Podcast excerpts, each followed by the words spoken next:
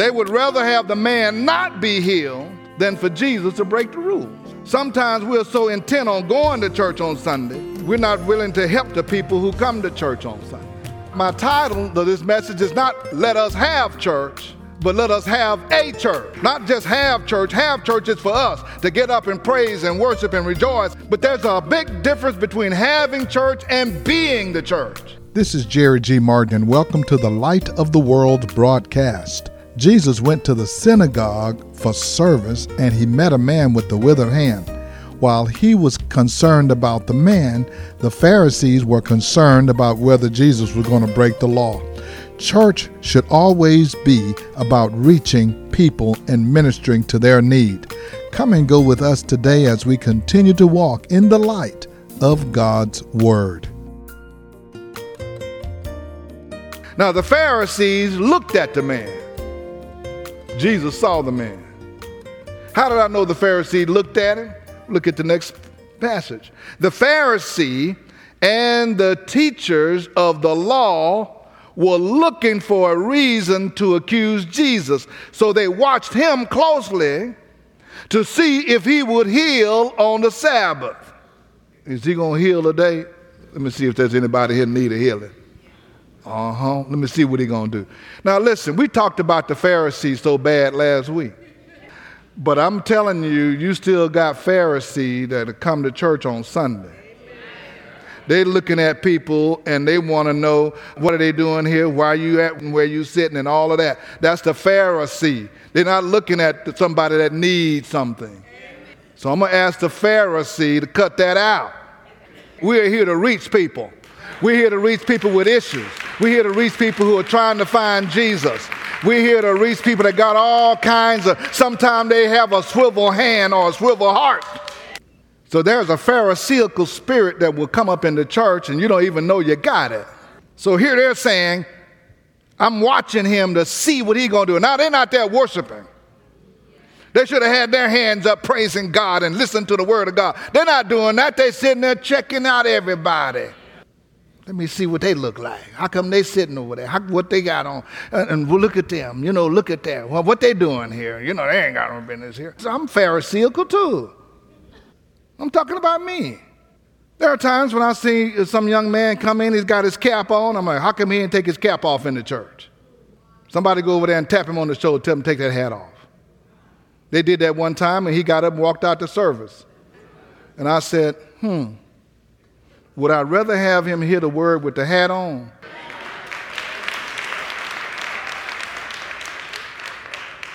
or would I want to run him off because he don't have a hat on? The, the, the, Bible don't say don't come in church with no cap on. The Bible talked about having your head covered, for one thing. I'm just saying, all of us got stuff that we don't want people to cross the line that we draw. But I've been talking about that for weeks. How are we going to reach people until we get through with our checklist? We ought to have the same checklist Jesus had. It is the sick that needs a physician, not the one that are well. They ask him, is it lawful? We want to stick with the law. We don't care about the worship. We don't care about people. We just want to follow the law. What's the law say? Is it lawful to heal on the Sabbath day? Now, I want you to notice how those who were known for studying the Word of God studying the scriptures, obeying every command, was not concerned about the possibility of this man being healed. They weren't concerned about that. They were concerned about every dot, every tittle, every crossing of the T of the law. I want to follow the law. I don't care about this man. They were more interested to see if Jesus would break the command that do not work on the Sabbath day. The, the Bible said, do no work. If you heal somebody, that's work. They would rather have the man not be healed than for Jesus to break the rules. They'd rather not be healed. Sometimes we're so intent on going to church on Sunday, we're not willing to help the people who come to church on Sunday. So, my, my, my title of this message is not Let Us Have Church, let us have a church.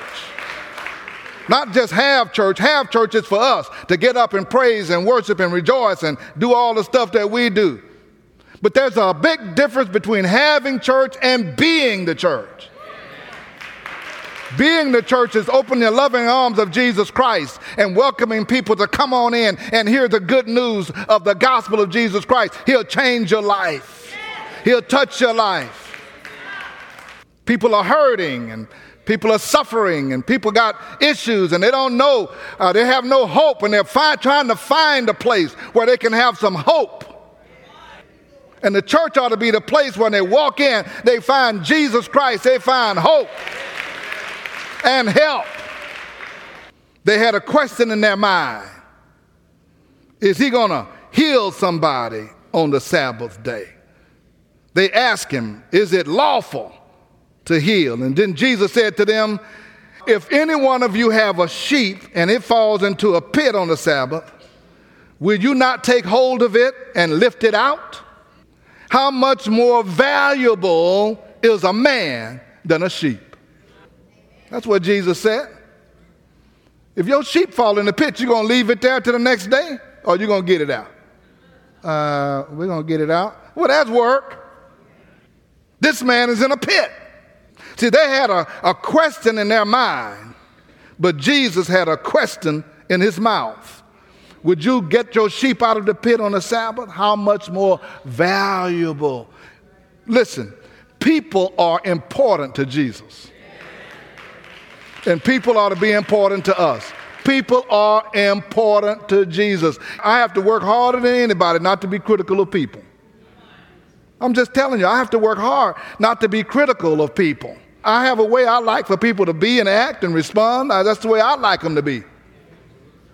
And so I have to be very careful. I have to be intentional not to be critical, for real, because I can talk about you. I have to ask the Lord to help me with that.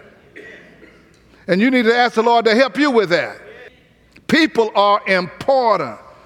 When we see people as Jesus see them, then we'll often see their need and an opportunity for us to minister to them.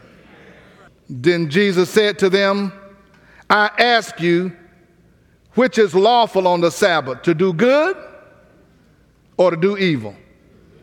To save life or to destroy it? But they remained silent. He asked him, okay, is it, is it lawful to do good or evil? Is it lawful to save a life or destroy it? They didn't have nothing to say. So the answer was obvious. As long as you're doing good and saving lives, God is good with it. As long as you're doing good. You remember that was a, Jesus had his disciples with him one time, and they came and said, Hey, uh, Jesus, there's some other guys over there. They're preaching and they're laying hands on people and they're ministering to people, but they're not with us. They didn't come with us. They weren't with us when you taught us in the middle of the night, when you anointed us, when you told us to go out. And uh, I don't know why they're doing that. We ought to go stop them, for they, they ain't with us.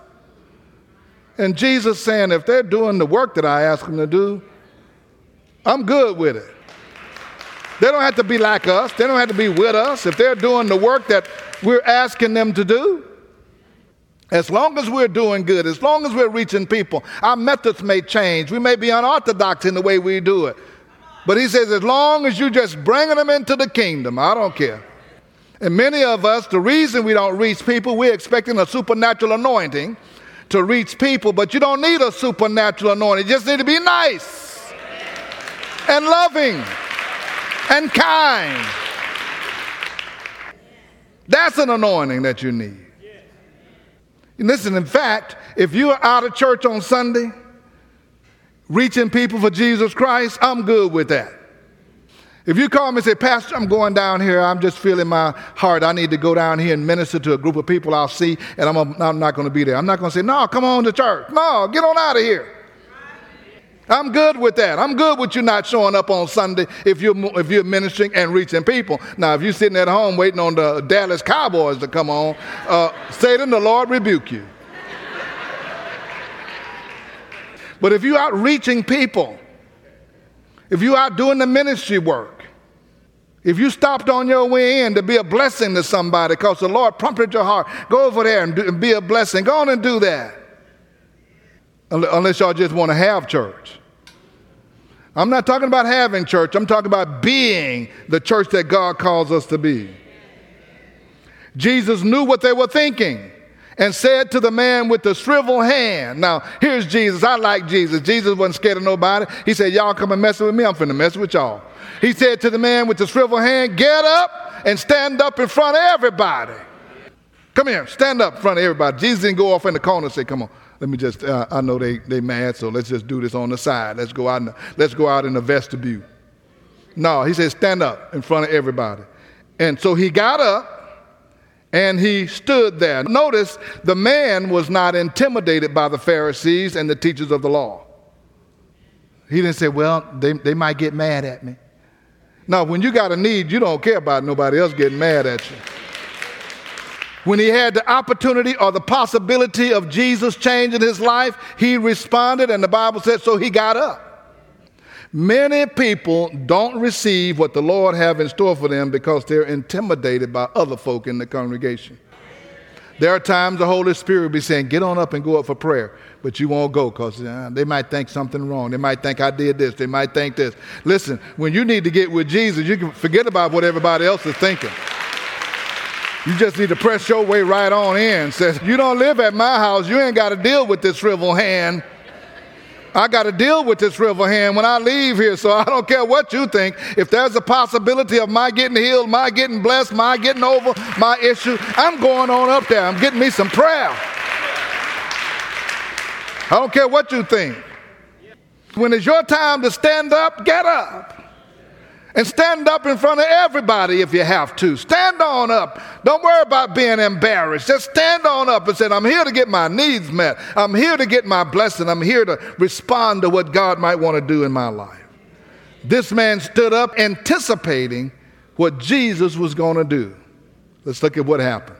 Then he, Jesus, looked around at them, the Pharisee, in anger and deeply distressed at their stubborn hearts and said to the man, Stretch out your hand.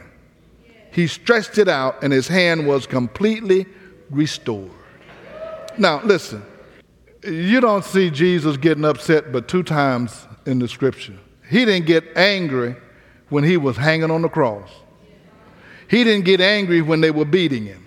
He didn't get angry when they spit in his face. He didn't get angry when they put the crown of thorns on him and they whipped him down the road and they stuck him in the side. He didn't get angry. When did he get angry? When he saw the people and the money changers in the temple?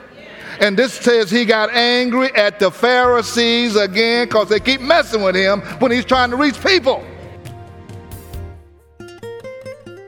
This is Jerry G. Martin, and thank you once again for joining us as we have brought the Word of God to you. And we are hopeful that your life has been enriched and that you have been encouraged. It is such a privilege to come to you no matter where you are. You may be in your home or your automobile or your place of business.